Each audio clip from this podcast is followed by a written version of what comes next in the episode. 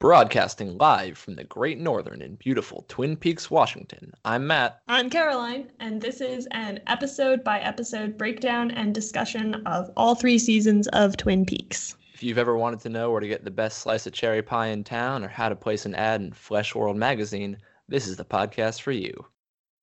So, we're going to be talking about um, Twin Peaks, the second episode of Twin Peaks, episode one Traces to Nowhere. Which is Because- technically episode two. Right. The second episode, episode one. Um, Yeah. So this episode opens up. Uh, basically, I believe it's the morning after the events of the the previous episode, uh, capturing or detaining James, uh, the locket getting buried or the the necklace getting buried, and we start with like a a slow pan over what we discover as it plays out is Coop's room at the Great Northern Hotel, uh, and he's monologuing to Diane on his uh, his dictaphone as he hangs like a bat from the ceiling. Yeah. I so one of the first things that I noticed about this episode was that it feels like Coop's like quirkiness is a lot more solidified. It's a lot more like established the way it's going to be for the rest of the the series. Mm-hmm. Um there's A ton of taxidermy. Yeah, but just that slow shot of the room, and then you know he's upside down, um, and then he shifts into like you know he's talking about the case, and then he you know unhooks himself from his you know bat thing, and then um, but then he turns the recorder on again, and he has that weird like JFK joke. Um, which is how you put it in the notes. Um, Yeah. where he's like there you know there are two things that bother me not only as a federal agent but as a human being and What really happened between Marilyn Monroe and the Kennedys? And who Yeah. pulled the trigger on JFK? It's so Yeah. weird. It comes out of nowhere.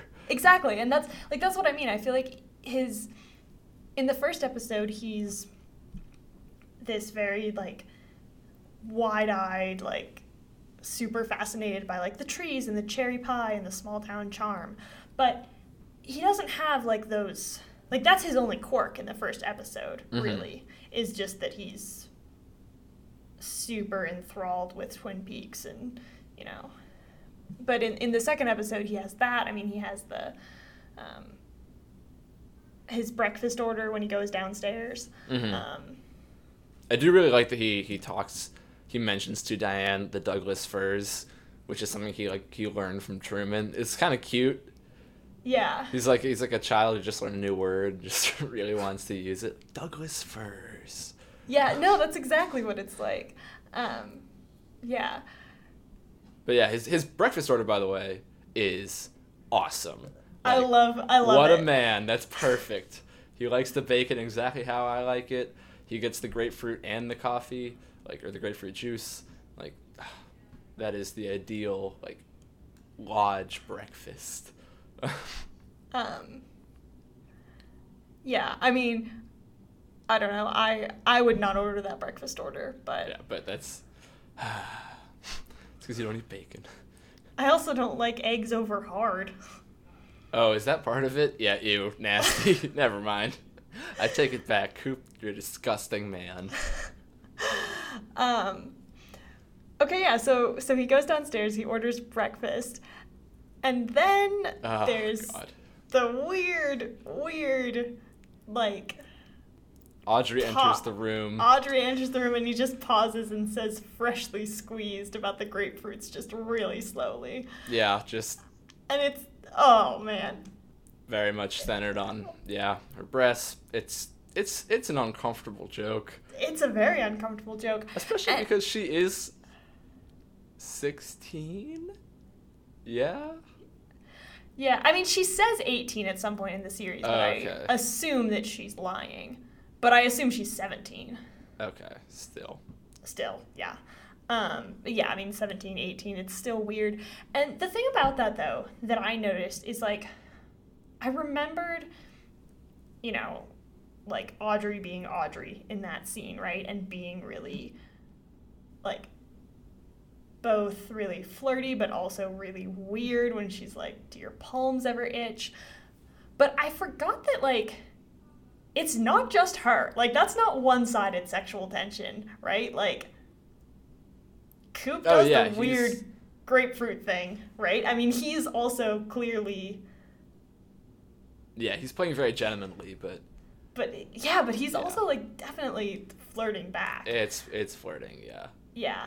Um And as as I mentioned to you when we were watching it, uh, this all does like sort of contextualize stuff in the later seasons that makes it like very uncomfortable. Yeah. Well, and like the thing is, is that I like. I actually at one point had a conversation with someone where I was like, when I first watched the series, where I was, I, I mentioned like the ridiculous amount of sexual tension um, between Cooper and Audrey, and someone was like, she's in high school. I'm like, yeah, but I'm not like I'm not being weird by seeing that. Like that's in the show. Mm-hmm. It's weird that it's in the show, but like we're clearly supposed to pick up on that. Yeah. Um, and it's yeah, I mean that's yeah. Yeah. so after after they awkwardly flirt, Coop heads over to the police station. Uh, Andy is like watching people with blowtorches do renovations, I think, but it's not clear. that. I'm not sure they're actually. I think they're just firing up the blowtorches, or the stage direction was like use the blowtorch on the ladder you're standing on. Either way, it's weird. But Coop Coop goes and sort of takes charge of the investigation, starts telling people, you know, what what beats they got to hit, uh, the f- clues they got to collect, and and then Harry he really has to urinate because all that good, no, great Northern coffee. It was Yeah, so good, but it just went it just went right through the boy, and he really he really has to tell him. yeah. Um, There's a lot of weird slapstick that they're sort of trying out in this episode. I think some of it works, and some of it is just like really off the wall. But this one cranks up the not necessarily the weirdness that you see in episode one, but like the zaniness yeah. that Well, and that's like that's what I mean when I say that I feel like Coop's quirkiness is more developed here because yeah. you know in the in the last episode when he comes into the police station and starts you know talking he's like giving marching orders. And I, he's kind of doing that here but he's doing it in a much more lighthearted way. Um, yeah he's he's like he's in with the crowd now yeah. After after one day. one day yeah. Which I, I think is maybe kind of supposed to be part of his character. Yeah, um, that he just like forms these these connections to this place really quickly. Hmm So yeah, then then I think they cut directly into uh, Doc Hayward giving the autopsy report uh, for Laura Palmer. That's another thing that doesn't make sense about this being a town of 50,000 people is that Doc Hayward apparently has to do the autopsy. But he says he delivered Laura, so he's also the only OBGYN? Like, does this town have one doctor? It Well- has a hospital. Yeah, but that hospital has so much wood paneling. Who really who really knows if it's a real hospital? Um, but well, he does say he he had to actually excuse himself from doing the autopsy. He brought someone else in. And right, he, but it still implies that, that it would have otherwise been his job. Yeah, I mean it's definitely weird. It doesn't make any sense. I mean, I guess maybe he just had like a mid career switch. Like, from from the town's only OBGYN to the town's only coroner. Um, yeah, something Well. like that. oh, Yeah. while we're talking about the population of Twin Peaks, really quick flashing back to the beginning, I did notice that this time the Twin Peaks title appeared over uh, the the credits scene of the sign Oh, for Welcome to Twin. Peaks instead of over uh, a saw cutting a log. So it seemed much more like intentional. I don't know. Yeah. It, it kind of put me off in the f- first episode because I was I thought "Uh, doesn't it appear over the sign? So it was nice nice to know I'm not crazy. Yeah, and I assume it'll probably. I think it does that for the rest of the yeah. the opening credits for the rest of the series. Although. And no Netflix logo sure. this time. oh hey. Uh, I do think it says something though that like he he had to bring someone else in that like Laura's such a such an important figure in all of their lives that like it was just too being being apparently the only coroner in the town it was like too horrible for him to do it that he had to like go to a adjoining municipality to get someone. Right, because presumably if he is the only person that does this, he would have had to do it before for Yeah. people he knows.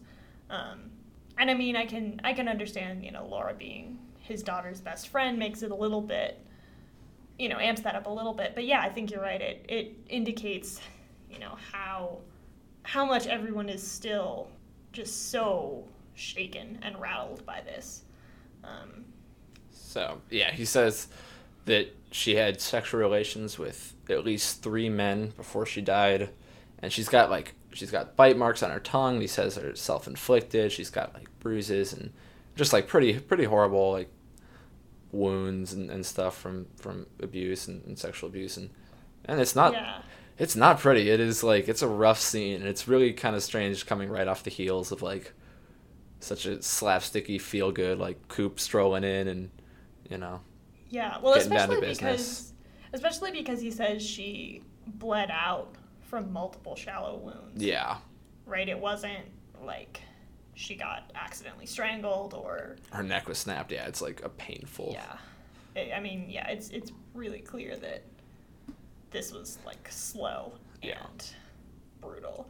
Um, and I mean, just the number of of shallow cuts that you would have to that, that she would have to have had to to bleed out completely. Yeah.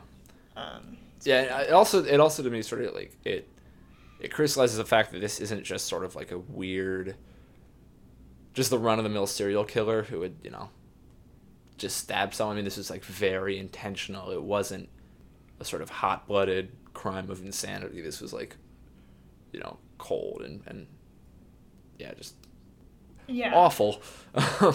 Yeah, no, it's it's pretty brutal. Um, and I, I think sort of once once you've watched the show a few times and you've gotten so far into just all the all the intrigue and all the weird stuff that even comes into the newest season, you lose track of the fact that like this is this is like an awful like serial sexual murder that happened Yeah. to like a 17 year old you know Yeah. and for all and for all the like weird black lodge surrealist stuff like there's a very painful center to it all Right, right. And the you know, the way that the sort of the psychological and I guess for the Black Lodge, the spiritual, right? Like I don't know, pain and trauma and all of that. I mean, it has and, and evil, it has real physical manifestations. Like that's the thing. the garmonbozia one might say Right. But yeah, I mean, I think it's it's it would be easy for this to have been like some kind of you know, not like less brutal murder, right? Where she just like she does just get strangled or she just dies and it's not clear why. Um and and then it's just revealed later that it's because of the Black Lodge or whatever. But yeah but I think that it's a real, like I think it's a really good move on David Lynch's part not to have that happen, like to have these really, like real physical, brutal manifestations of, of that through like the way that she died. It's, it doesn't make it, it doesn't like let the viewers off the hook with making it easier to process by having Mhm. it not be something so like horrifying. yeah well it's not you- yeah Go ahead. Oh, there's just I mean like there's there's elements of sort of like ritualistic killing in it with like the mound of dirt and and leaving the half the heart necklace and the fire walk with me, but it doesn't feel like True Detective where all the murders are like these like very done up like culty black magic sort of like ritualistic killings where you just sort of watch it and you're like okay like I I guess the cult's the cult's gonna kill another person. Like no it's just like this is just like a really awful killing by like you know someone with no motive except you know pain and suffering Yeah, yeah. although i do like the first season of true detective it's not a bash against it but whatever the number of other shows you're reviewing in well, our Twin Peaks don't podcast. don't let me start reviewing uh, Westworld season two because I finished it last night and let me tell you, it's very bad. I- oh, I just did it. I just reviewed it. Westworld did, season two. It did. sucks. We have God. recorded two episodes of this podcast, and you've already reviewed three other shows. Yep. I'll keep them coming. The leftovers, pretty satisfying overall. I was surprised. Damon Lindelof redeemed himself after Lost. Um, all right, I'm not. I'm not gonna do it. So, so then we we move to the scene with Leo and Shelly, and she's getting ready for work. Norma, I guess, is coming to to pick her up, and Leo wants her to do the laundry. Leo wants her to do the laundry. Leo is such a caricatured like asshole. He's so Like- he's so evil and bad. But like he's not even I mean, I guess I don't know. I guess there are some people who actually are just like assholes in that particular way. But he he's so much of a of a jerk that it's almost not believable. Oh, it's not believable at all. like he right i mean i think there's some line i don't remember if it's in the first episode or if this is in a later conversation between Shelly and Norma where Shelly says something about, you know, how when she first met Leo, he was like this sweet guy with this flashy car who like, you know, kind of I assume like kind of won her over with like I don't know, just like being cool or whatever. And like no, he didn't. He couldn't have. Like, how? The, the, the Leo that we see in this show cannot possibly be that same person Yeah. that, like, Shelly talks about in that conversation with Norma. Um, it, it doesn't make any sense. I mean, Yeah. Part of it, part of it, because like I can see the actor playing like kind of a dorky dude with a nice car who wins her over, but he really strikes me as kind of a dorky looking dude. He doesn't actually strike me as being this lunatic, lunatic abuser. Yeah, and I think if if they set that up, right, if they had this this character of Leo who if if they showed us some of that development from like Yeah, like re- repressed kind of like. Yeah. Or even the scene where he tells Shelly like that he's, you know, he's going to stop by the diner later and she t- he tells her to save him a piece of pie. Right? That the idea of that scene is obviously supposed to be like this is that other I don't want to say other side, but like this is the like this is Leo pretending to be not a crazy abusive Mhm. asshole. But it still feels really threatening and like that's the part that's not believable is is he had in order to be a realistic character, like I feel like he has to be non-threatening in some context. Yeah. You never, you never get, yeah. you never Otherwise get any sense of why she wouldn't leave him. I mean, like obviously, Or I mean, obviously cons- at this point she doesn't she doesn't leave him because he'd find her and, you know, beat the crap out of her. But but why you don't get any sense of why she didn't leave him like two days after yeah. Well, I guess also, like it's it's so clear that like everyone, all the like police and stuff are such good people in Twin Peaks that I feel like if you're like realistically, yeah, there's there's like there's problems with leaving your abuser, but Twin Peaks is such a like it's an idyllic town that it's it doesn't feel right that like everyone knows each other, but no one has picked up on the fact that Leo is like running a small criminal empire and Yeah.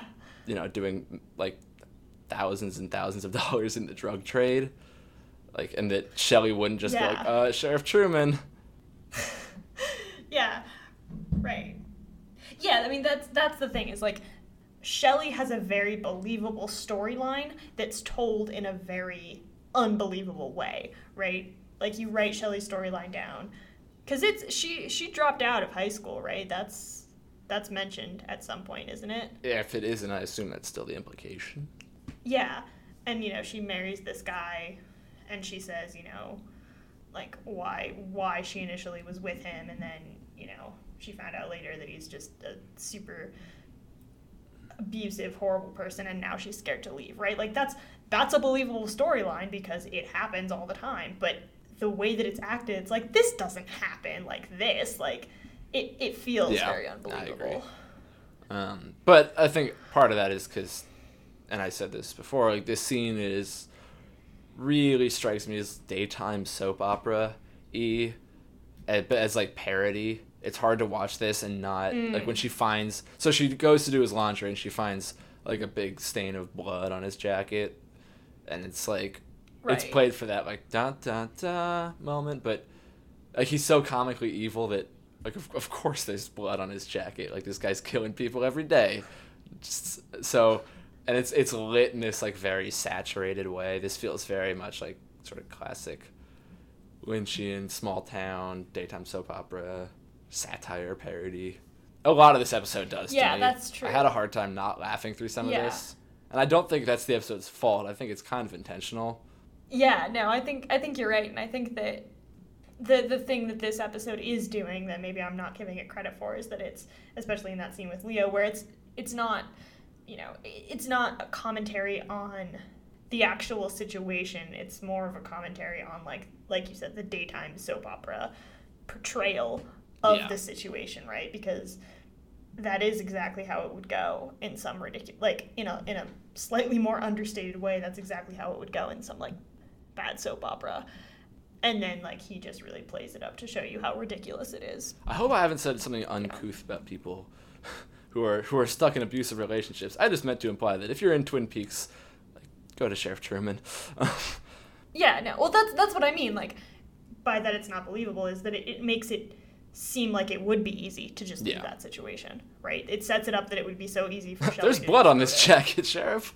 Uh, yeah to just like go to sheriff truman and be like um hey you know there's blood on my husband's jacket also he's definitely a murderer. is abu- also he's abusive and is doing thousands of dollars of Yeah. drug trade.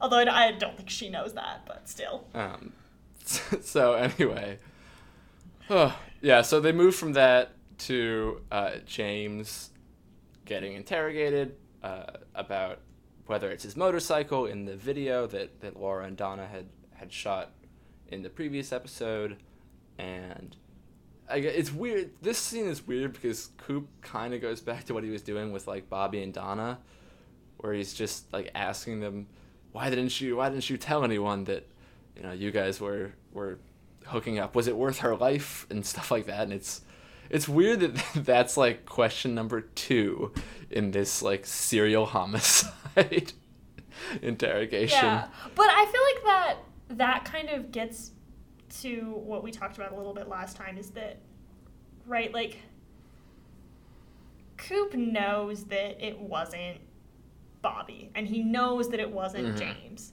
because it's a serial killer.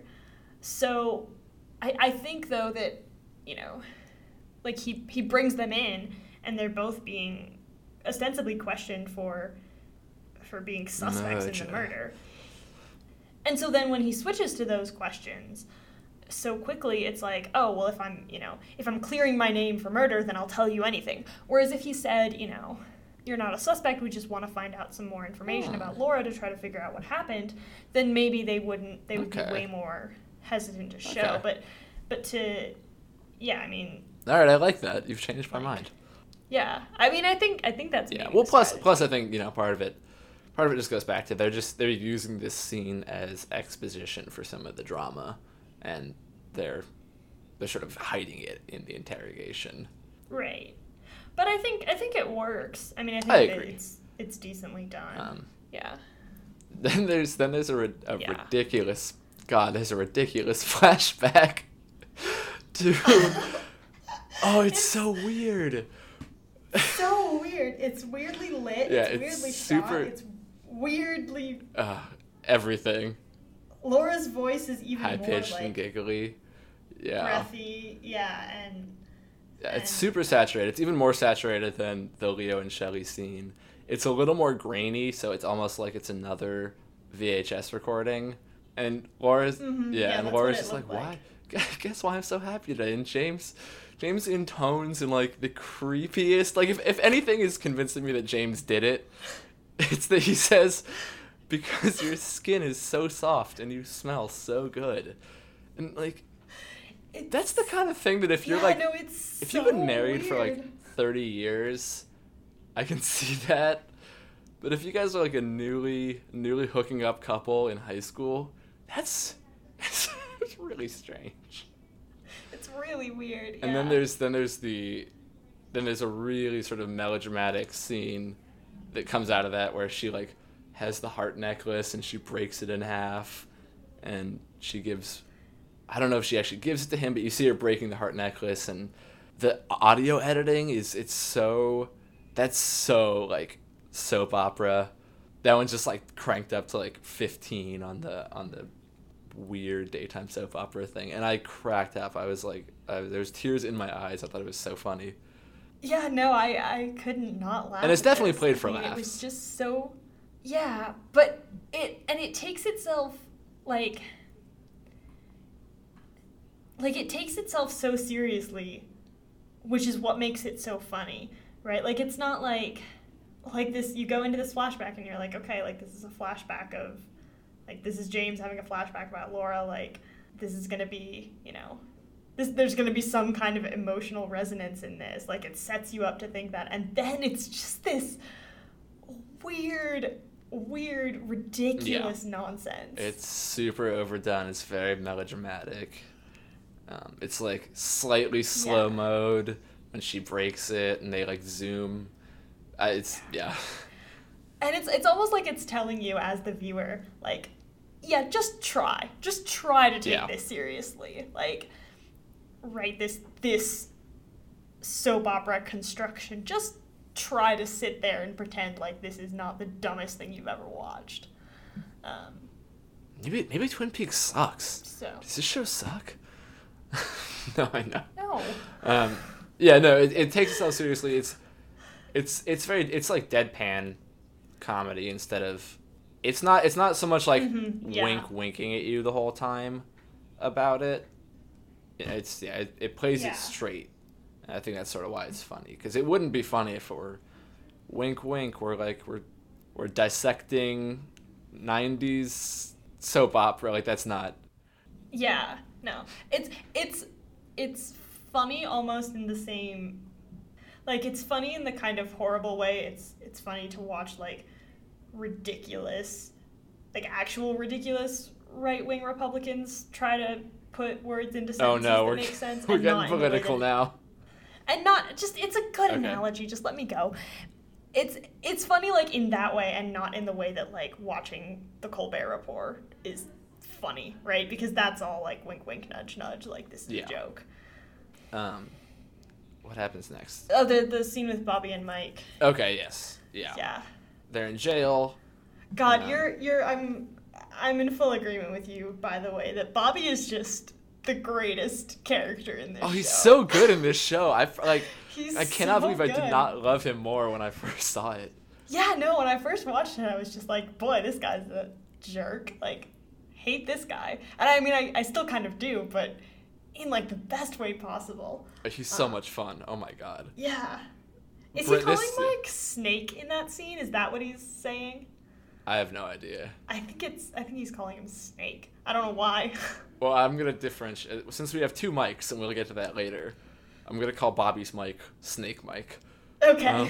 that's good. Even if it's even if he's not saying Snake, we can just call him Snake Mike. It's Snake Mike now. So Bobby and Snake Mike are in jail, and they have a conversation that establishes that like, you know, Bobby actually knows Leo not just because he is uh, messing around with Shelly on the side, but because he and Mike, Snake Mike, are uh, are involved with with Leo's uh, like illicit dealings, and for whatever reason, it's I get I'm never quite clear as to like what the actual like underground politics are with all this stuff and why everyone's quite Yeah, I'm not at sure. each other's throats. But they owe him money. They owe him ten grand. They owe Leo. So Right. Obviously, we know that Mike and Bobby, Snake Mike and Bobby, are like, like they're answering to Leo, right? yeah, But, I mean, we don't really know who Leo answers to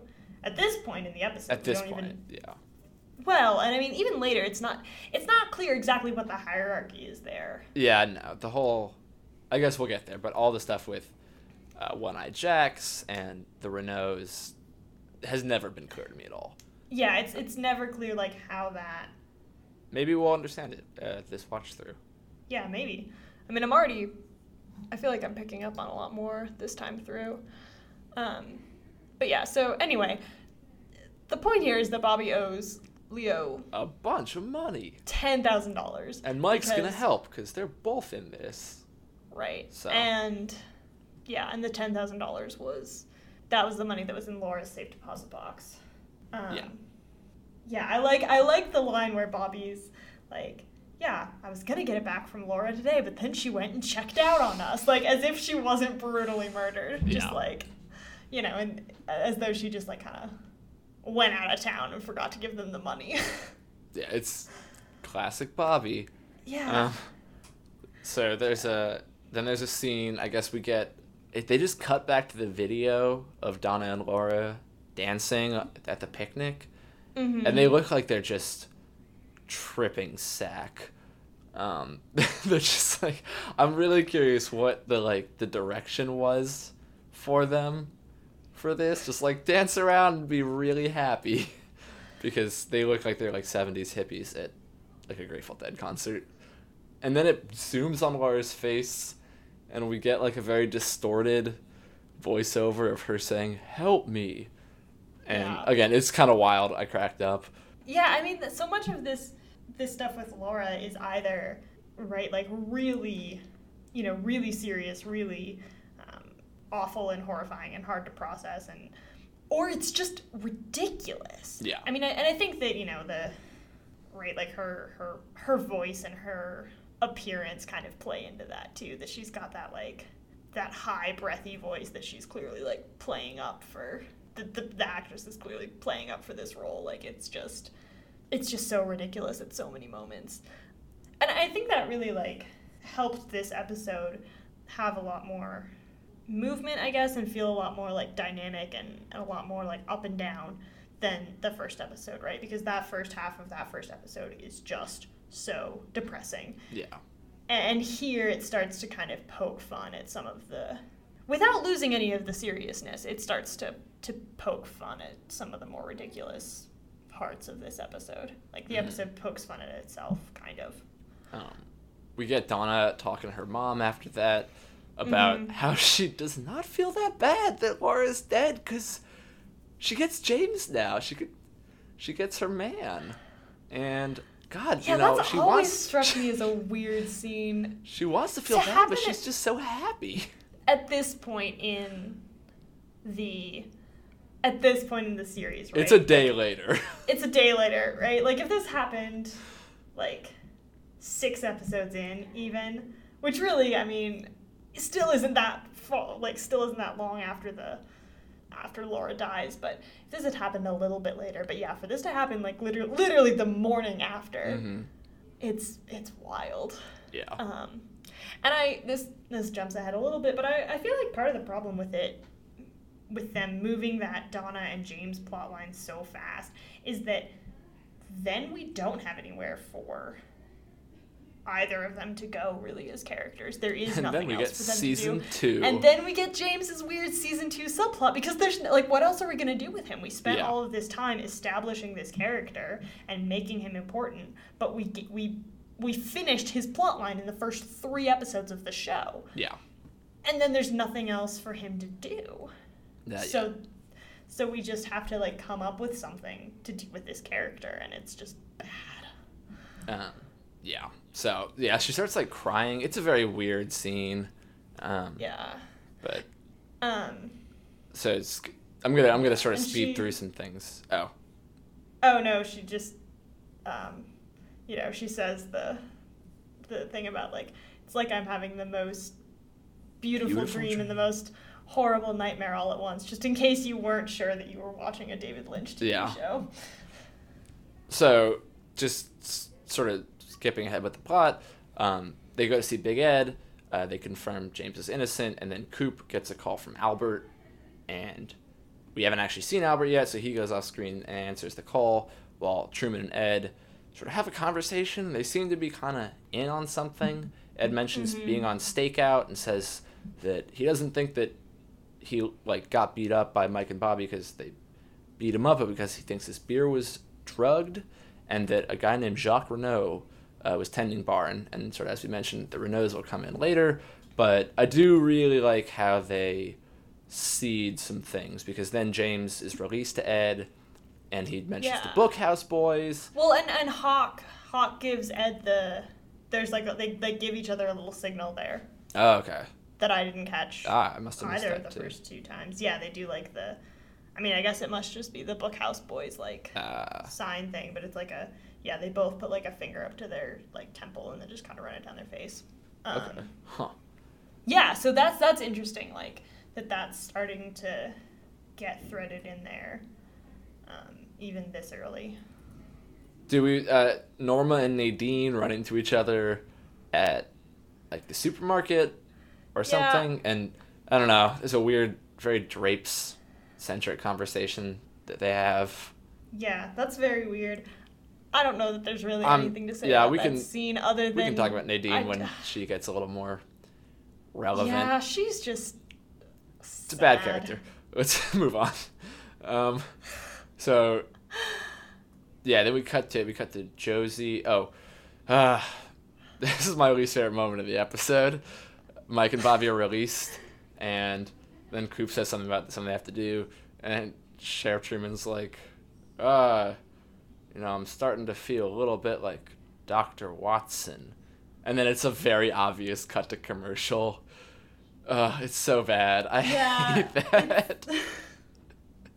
uh, Yeah, well, and especially because like, I- I think we talked about this at some point when we were talking about the last episode, but that like the nice thing about Coop is that he's not like like he's just good at his job. Like he's not some like like it's not because he's like a super genius with a photographic memory. Like he's just good at what Yeah. he does, and so yeah, that scene with Harry kind of like undercuts it in a weird way, but like not really because we hadn't had all of the like Sherlock Holmesy crazy genius with a photographic memory shows yet. yeah. Which so it's weird watching this in the context of those, right? Because I'm sure at the time it was just like, oh, he just means he feels like an undervalued sidekick. Yeah. Which is also weird, but I think it would have been less weird like had that You're right. Had a Sherlock Holmes adaptation not become kind of a genre of crime show. Ooh. Okay, you're you're making some you're making some good points. All right, I like this. It's retroactively bad. It's still bad. It's just it's such an obvious like I don't even think he wrote that line or that sorry Mark Frost wrote that line because it's just it's so obviously a cut to commercial line. Ugh. Yeah, Um, yeah. Well, I- that's the other yeah, thing. Really hate that. But yeah, because for the most part, there's not a lot of that in this show. No, like, I can't tell watching it on. Netflix where they would have cut to commercial. yeah, except for right there. Um, Yeah. But so so along with sort of Coop being just like, I guess sort of Sherlockian. This one he does uh, when they go to visit Josie uh, to talk about the fact that I guess Laura Oh, was yeah. teaching her English, and they Which emphasize doesn't that make any sense to me because her English is fine. her English is fine, but they have they have her make a hilarious, abs- just just totally funny little slip up on in her English, and Pete just gets to like nicely and cute old manly correct her, and it's just oh, it's very tone deaf. Yeah, And no, then- I mean, I think yeah. like that. She speaks perfect English, like Her English is perfectly fine. I don't know what, like, yeah, it's it's a weird, it's a weird choice. It's a weird character choice for. I mean, it's not weird. It makes perfect sense. It's just bad. yeah, I guess this is pre Rosetta Stone, so you know. Um, but but yeah, so Coop Coop does point out after they talk to Josie about Laura, uh, it's like, oh, how long you been seeing her, Harry? And it's like, man, he's so good at reading people. yeah. What what great personality pers- what Which I mean, I mean, we already know this as like viewers of this show, right? But I mean, when when Harry's like, "How did you know?" I'm like, "Eh, it's pretty obvious." Like even, I don't know. Again, I mean, we like, Yeah, if you actually watch Harry's body language when they walk into the room and they sit down, I actually think they, they really sell it on that one. I actually went, I went back and watched that because I was a little bit unconvinced about it, but I actually bought it. yeah, yeah. I mean, Um, he does have really clear like, yeah, Oh, and of course, we can't forget Pete serves them coffee for their interrog or their their questioning, Mhm. and lo and There's a- behold, there's a There's fish. a fish in the percolator. All right, I'm sure everyone really needed to hear us fucking say that obnoxious shit. But Yeah. yeah, classic I- line. well, every everything he says in this show, everything his character, I I mean, I guess it's just his delivery of it, but they just all have that like Yeah. Well, so I mean, so Jack Nance was the like the original actor that did all the David Lynch stuff. He's the guy from Eraserhead. So he's been with David Lynch from the beginning, and yeah, he shows he and, shows up in all his uh, movies. He's in and- Blue Velvet too. yeah, right? he is. Um, so I think you know I think David Lynch just likes him and just wants to bring him on to do stuff. You know, I think they're just friends and they have a good time being around each other on set. But I actually I love that they they don't play the slapstick as a lot of shows. I think especially back then would play it with like them spitting out the coffee spit take, but they hold on them as they both just uncomfortably have to swallow Yep. their sip of fishy coffee. I think it's great. Yeah, no, I love that. I love that scene. uh, Catherine and Josie have like a kind of a threatening, ominous phone conversation. Didn't really catch what they were talking about. Didn't care. Um, Yeah, just that like with the how much money they yeah, lost. Packard Sawmill stuff. Um, and then leading it off that, we then show that Ben Horne and Catherine Martell are sleeping and plotting together, and they're plotting stuff with that Packard Sawmill Yeah. Um, and again we get back into this weird like daytime soap opera.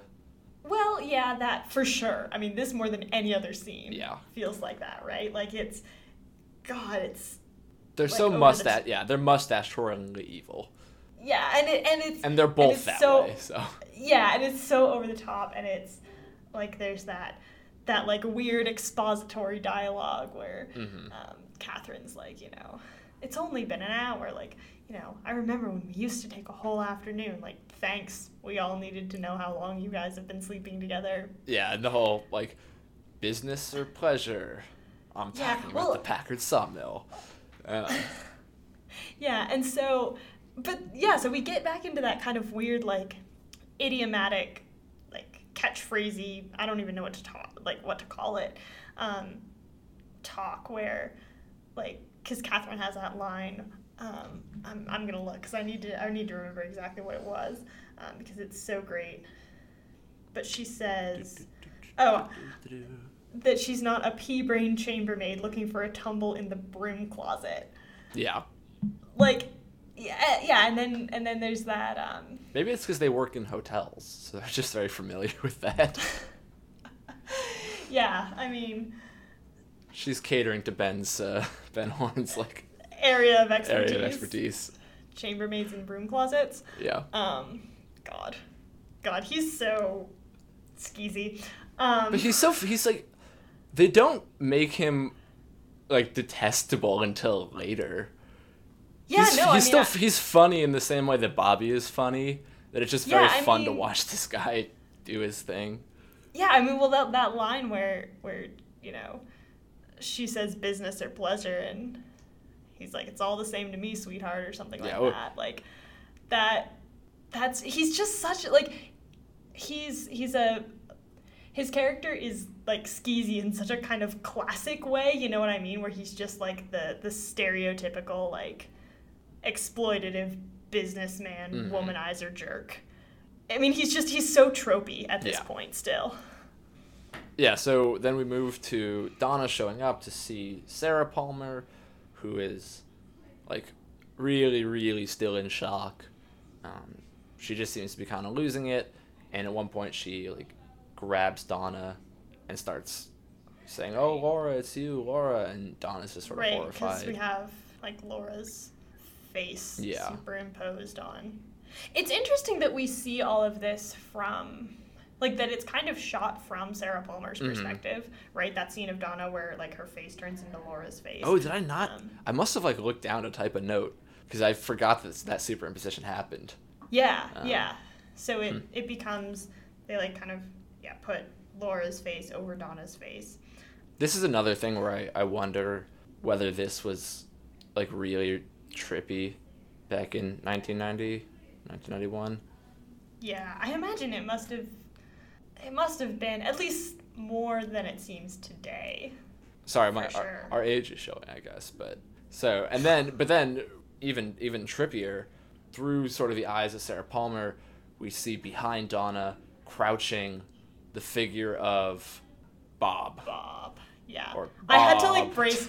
I had to like brace myself because I knew that was coming. Yeah. and it just i always have to I- i've seen the show enough now that i know when those scenes are going to happen um, where it like cuts to, to bob and like i actually have to prepare myself because even still if i don't like brace myself for it it will still freak me out These scenes are terrifying.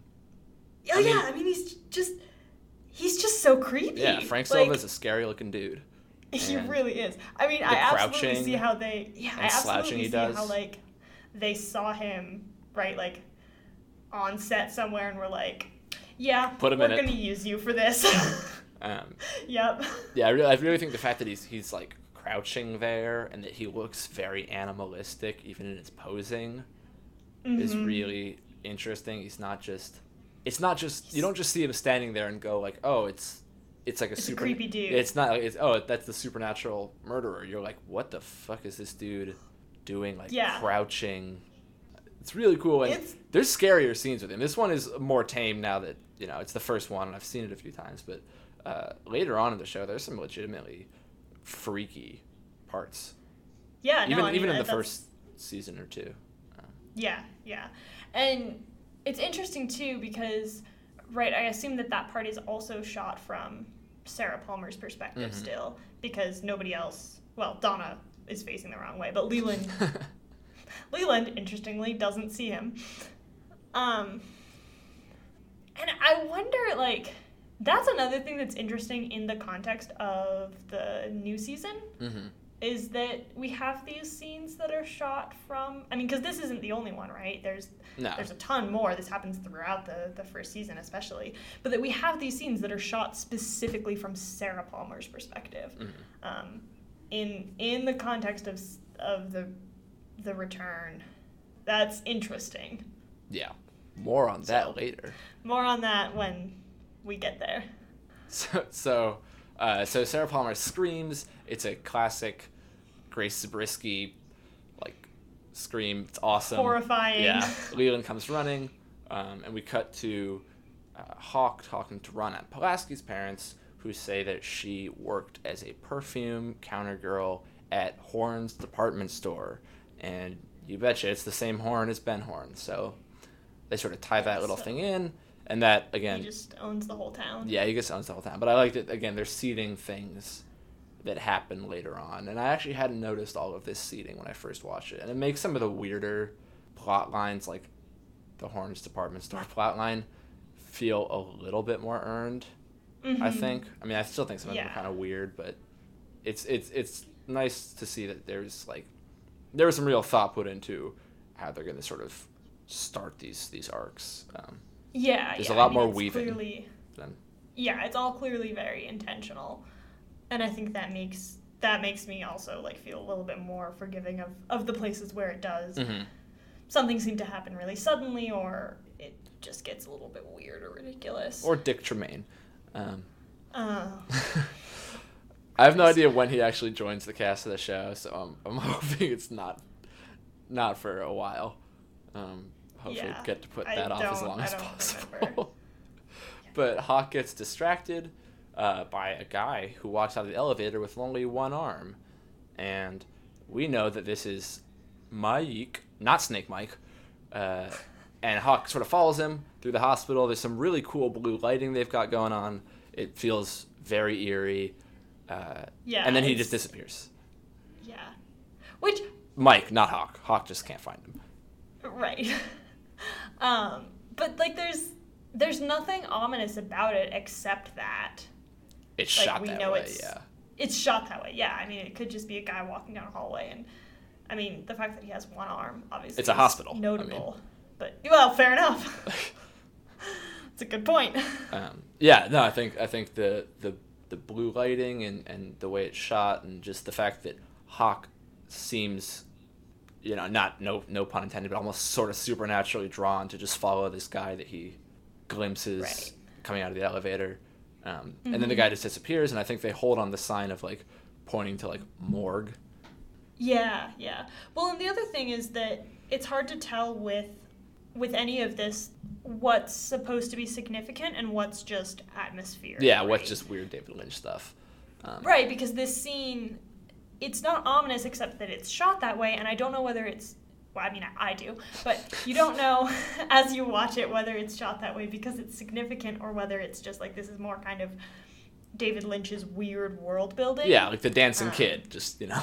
Yeah, exactly. Yeah. Just we do see we do see uh, Mike, not Snake Mike, uh, in very briefly coming out of the elevator in the previous episode uh, when they first meet with Jacoby. So I guess if if eagle-eyed viewers would have yeah, you know that, he's but he's been in there. But again, even even his presence as a character, right? I mean, is this just like yeah, it's just, just some is he any more significant than the log lady? right? exactly Like, yeah Is this anything, or is this just like this is a weird town and there's weird people yeah. in it? I like the comparison to the log lady. That's good. Yeah. But then we get a scene uh, of Audrey playing music and dancing in Ben Horne's office, and it's the classic. It's the classic Audrey dance. Uh, yeah, totally iconic. And then Ben comes in and, and berates her because she sort of scared off the Norwegians by by saying that Laura Palmer had been killed. yeah. I I love the dynamic between the two of them in that scene. It's just They're so catty. Yeah, and, and it's it's so it feels so authentic. You know, they, they just both both act it so well. Um, I think, but until until Ben Horne makes that comment about like you know Laura died two days ago, I lost you years ago. what does that mean, Ben Horne? What does that mean? What? He's just he's just an honest man trying to connect with his daughter, and she's she's pushing him away. Well, that's the thing is like I, it, there's that like moment where it's supposed to be, I guess, like, oh, what am I gonna do? You know, with this, you're you're so rebellious and you push me away, and it's like, Ben, you don't like your daughter any more than she likes you. Yeah. Like, And it's also it's also weird because it's like we know that he's a bad person, so we don't feel we don't feel bad for him. Like of course I don't Audrey, feel bad for either. No, yeah, I know, yeah. scene. It's just like of course Audrey Like- doesn't like him, and of course he doesn't like her. yeah, they're just they're both. I mean, you know, she gets a little bit more slack for being a 17 year old girl who, at the very least, classmate if not friend of hers has just been brutally murdered, right? Like, oh, and not and not a creepy old rapist man. Jeez, yeah, what a double standard. yeah. Like I, I have a little bit more sympathy for Audrey, oh, but oh, for sure, but they're they're both just like they're terrible.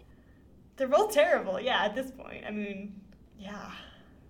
Okay, and then we have this scene of of Major Briggs Oh, it's awesome. and Bobby. Forgot how it's so cool good. this Well, scene is. Okay, so before we dive into the scene, so as I'm like looking through our notes and we're talking about this, I'm realizing there's a lot of like parent child interactions here in this episode, right? I mean, there's the scene with Donna and her mom, there's the scene with Audrey and Ben Horne, there's the scene with um, Bobby and his parents that like in the last episode in the first episode it felt like you know we had these characters of like donna and bobby and audrey and then we had all these characters that were their parents but now they're actually like interacting with each Yeah. other um, in a way that i think is really interesting Yeah, I think So. I was.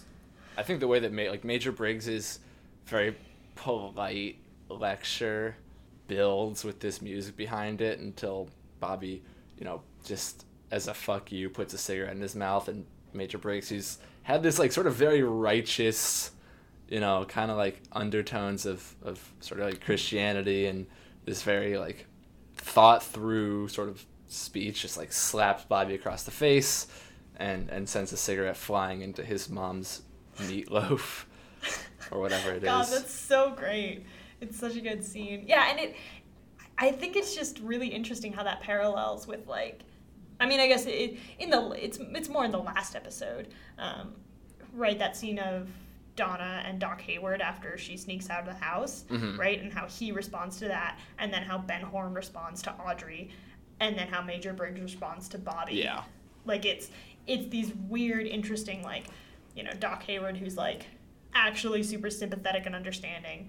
Um, I mean, both of Donna's parents are, and then Ben Horne, who's just like clearly a jerk, and then Major Briggs, who's like you said, he's got this very like, you know, calm, mild mannered, like even toned righteousness about him, and then he just loses it. Yeah. Am I am I making up the Christian undertones? oh no! Okay. I mean, I mean, it it opens with him like oh, saying Oh, they're like grace. praying, right? Yeah. Okay. Yeah. Yeah, okay. Which I mean, I guess like, I mean, that's not maybe that's not like super significant. Maybe that's just a like supposed to be kind of just a character detail. But I think, I think then with combined with the rest of that, that it is very, yeah, that kind of sets the tone for for the whole thing. Yeah. I, th- I just thought, yeah, with the music and the swelling and just how it was written, it felt very sort of like a righteous kind of thing. And I think it works too when you look at it in the larger story. Because when I first watched this, you know, obviously Bobby's a jerk, but I was just I was younger and I was kind of like, "Oh, come on, Major Briggs, geez, stop with the stop with the dad lecture."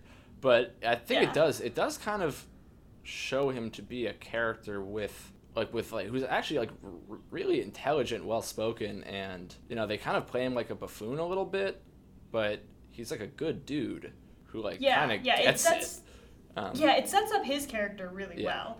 Um, and and and this like his whole speech about you know it's in it's in the nature of you as a young man to rebel it's in the nature of me as your father to contain that rebellion i mean that almost gets at some of the like buddhist undertones that come in like much more clearly Hmm. later in the show um, in that it's he's he's talking about things like you know like being in their nature it's possible that i'm, I'm that I'm pulling something else from Intro to Asian Religions, okay.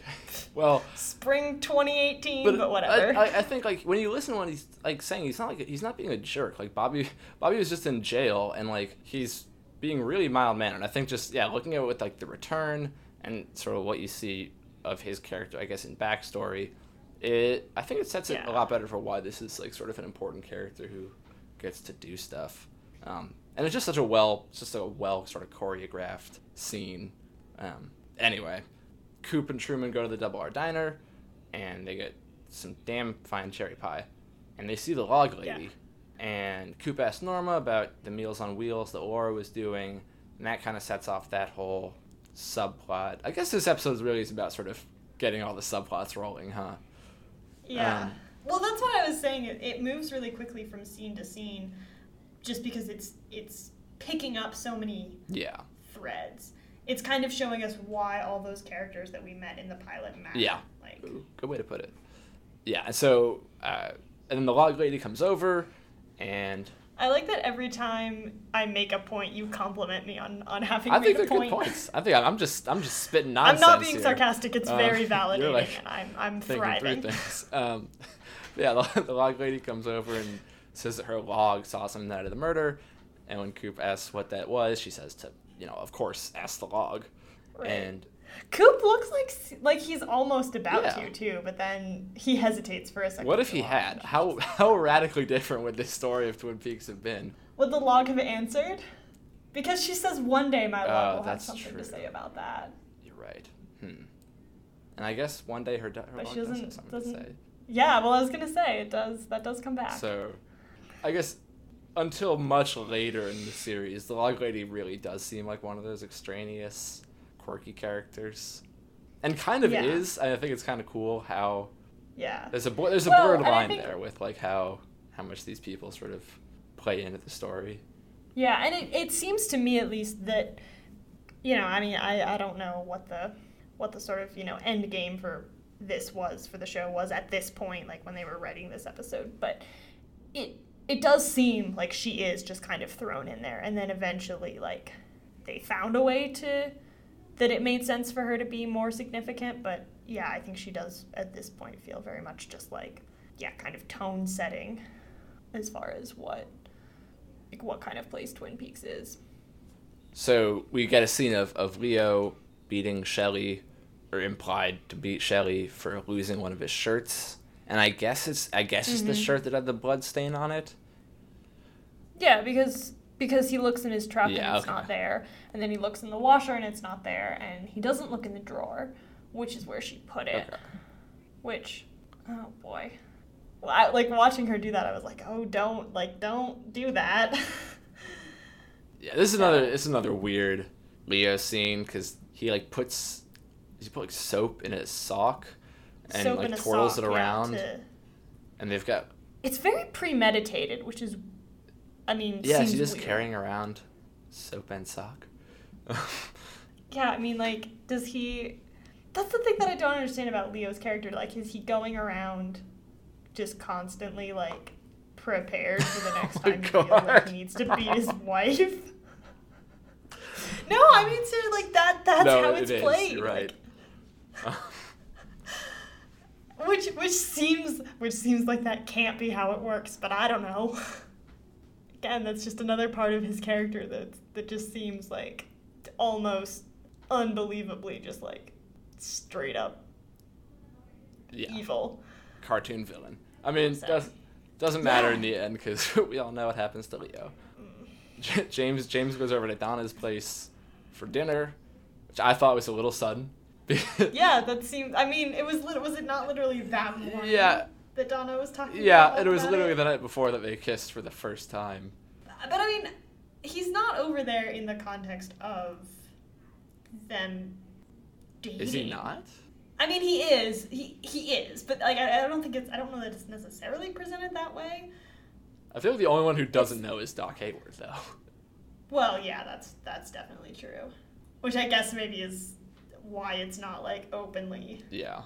Also, she never breaks up with Mike. Like, that's the thing that boggles my mind about this whole series is they never actually break up. They just kind of stop dating. Yeah, well, yeah, sometimes, I mean- sometimes it's as much as you can hope for.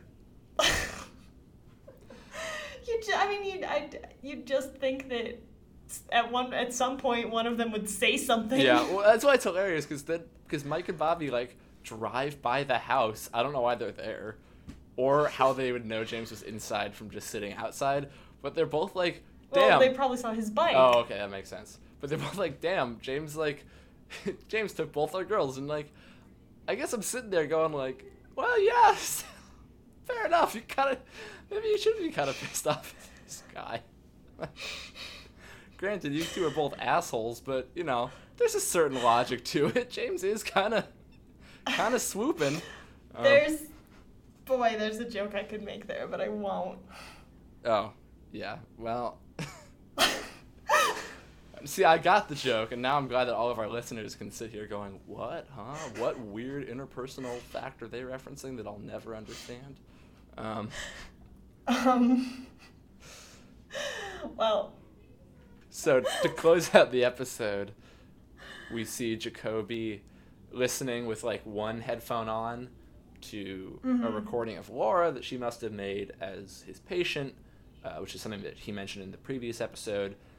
And she's saying that, oh, James is so nice, but he's so dumb, and that's why she needs Jacoby. Um, but she's mentioned that she's going to go meet a mystery man in the woods, and right before we hear her go on, he puts on the other headphone, and we just see his reaction shot to listening to it. yeah, which that's.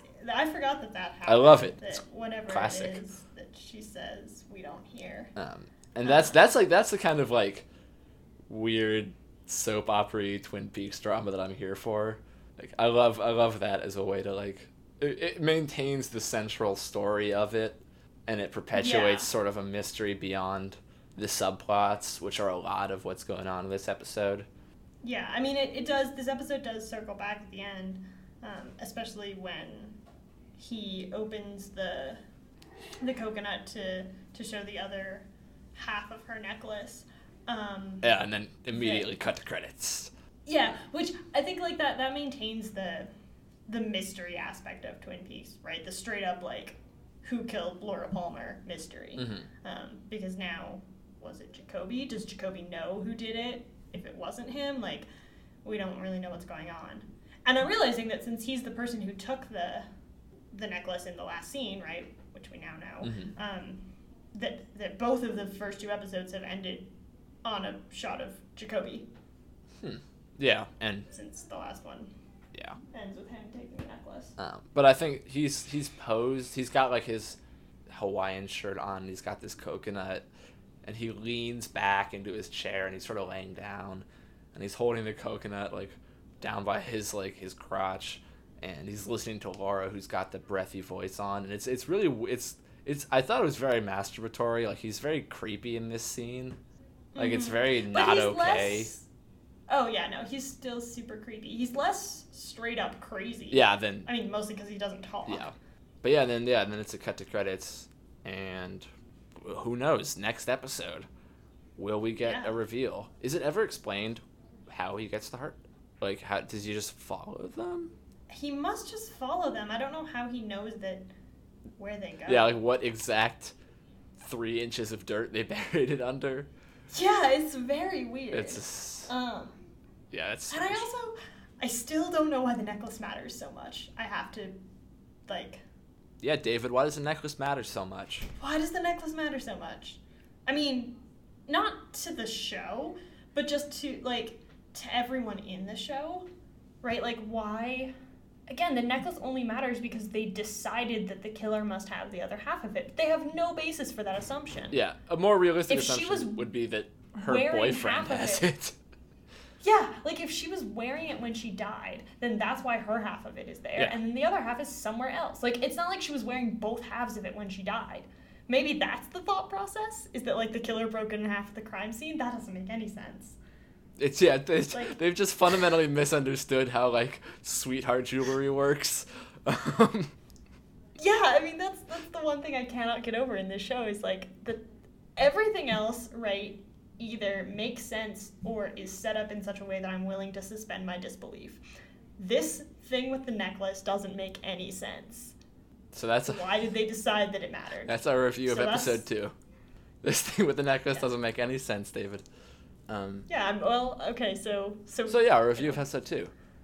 thoughts? Oh, like I said before, I think you know, looking back over my notes and just sort of talking through it, I you know, it's clear that this is, yeah, exactly what you said, where they show you where all the subplots are going to come in and why these characters that we saw and were sort of introduced to rapid fire in the first episode are going to matter.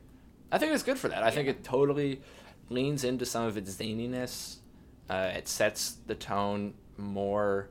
Characters feel a little more formed, less less prototypical than they did. Yeah, if you know, if you liked the first episode, this is more of the same. Mm-hmm. I think it doesn't have as much of the surrealism that it could, but they build to that, and it, you know, Yeah, but I mean, you've got that big moment with Laura's face and then Bob, Yeah. right? The kind of, I mean, that's Yeah, that's true. in this Yeah. episode. so yeah, I liked it. Is, that surprising Yeah. to anyone listening? I liked the second No, episode I- of my favorite show. yeah. No, I mean, I think that this, like, you know, I remember the first episode so distinctly. Yeah. Um, and I didn't really remember how much of the like how much of what I remember from Twin Peaks is then also from the second Yeah. episode. yeah, a lot of what I Um, thought maybe happened in the first happens in this one. Yeah, or or things that I thought were more spread out Mhm. over the the course of the um, the season. Yeah, things are things do sort of get going fast. Well, the I mean the other thing is too is that the first season only has eight Mm-hmm. episodes, the pilot, and then episodes one through seven.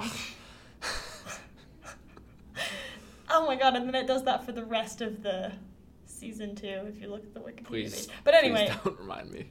And then the but yeah, I mean, so there's right there's there's 22 episodes in the second season, and there's eight episodes in the first. So I mean, the stuff that happened in the first season happens really quickly. Um, or there's a, there's at least a lot in each, kind of packed into Mhm. each episode. And Mhm. yeah, I think I think one of the strengths of this is that sort of like a page turning detective novel, this episode leaves me wanting more. You know, Mhm. I'm not tired of Yeah. the madcapness or the the extraneous subplots. This is like, man, I I want to know about these characters and who was this freaky man? Yeah. Well, that's the thing. It, it has that. Freaky men. There's a lot of them in this show. it has that quality of of kind of the like it has that plot quality right that does keep it driving Mhm.